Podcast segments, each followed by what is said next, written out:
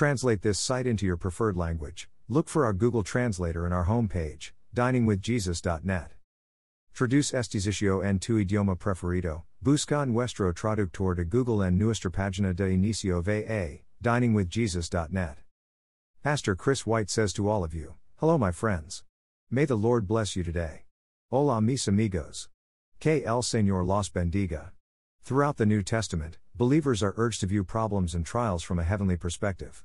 James says we ought to consider our troubles an opportunity for great joy, James 1 2, because they produce in us a character quality that is key to staying the course and finishing well. The testing of your faith produces perseverance.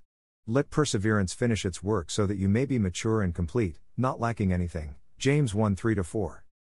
The word translated as perseverance here, hypomonon in the original Greek, means the power to withstand hardship or stress, especially the inward fortitude necessary to endure.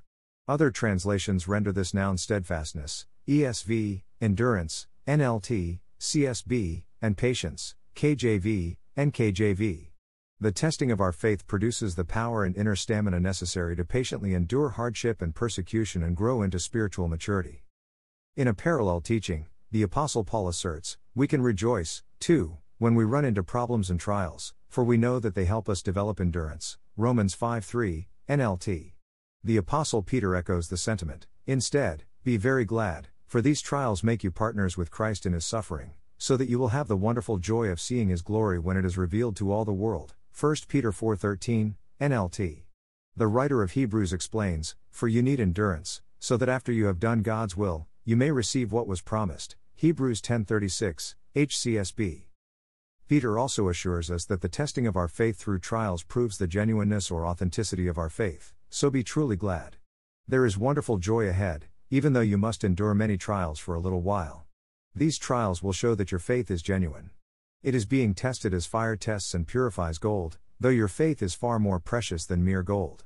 So when your faith remains strong through many trials, it will bring you much praise and glory and honor on the day when Jesus Christ is revealed to the whole world. 1 Peter 1 6 7, NLT. It is one thing to stand firm in our convictions when everything is going well and our faith remains untested. But how do we react when God seems silent, when everything is falling apart, when our hearts are broken, and our dreams are shattered?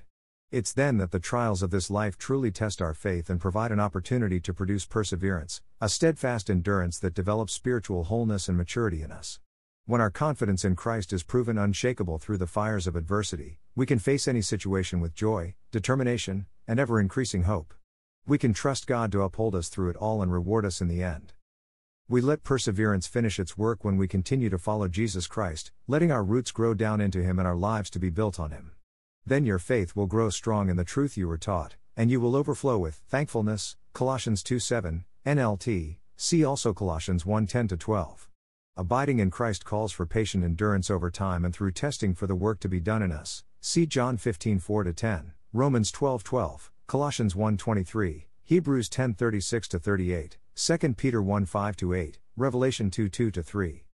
The testing of our faith also produces life. Jesus told his disciples that, amid opposition, they should stand firm, and you will win life. Luke 21:19. Knowing they would all face intense persecution, Jesus said, "You will be hated by everyone because of me, but the one who stands firm to the end will be saved." Matthew 10:22. See also Matthew 24:13. Thankfully, perseverance does not depend solely on our efforts.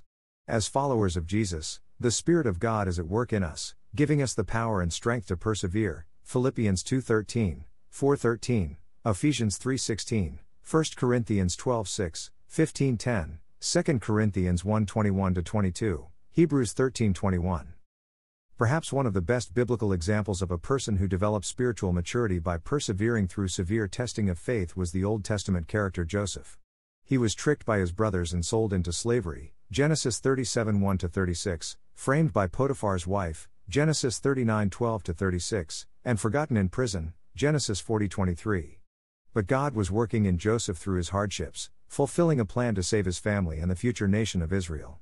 Yet, it wasn't until many years later that Joseph could see God's hand in his trials.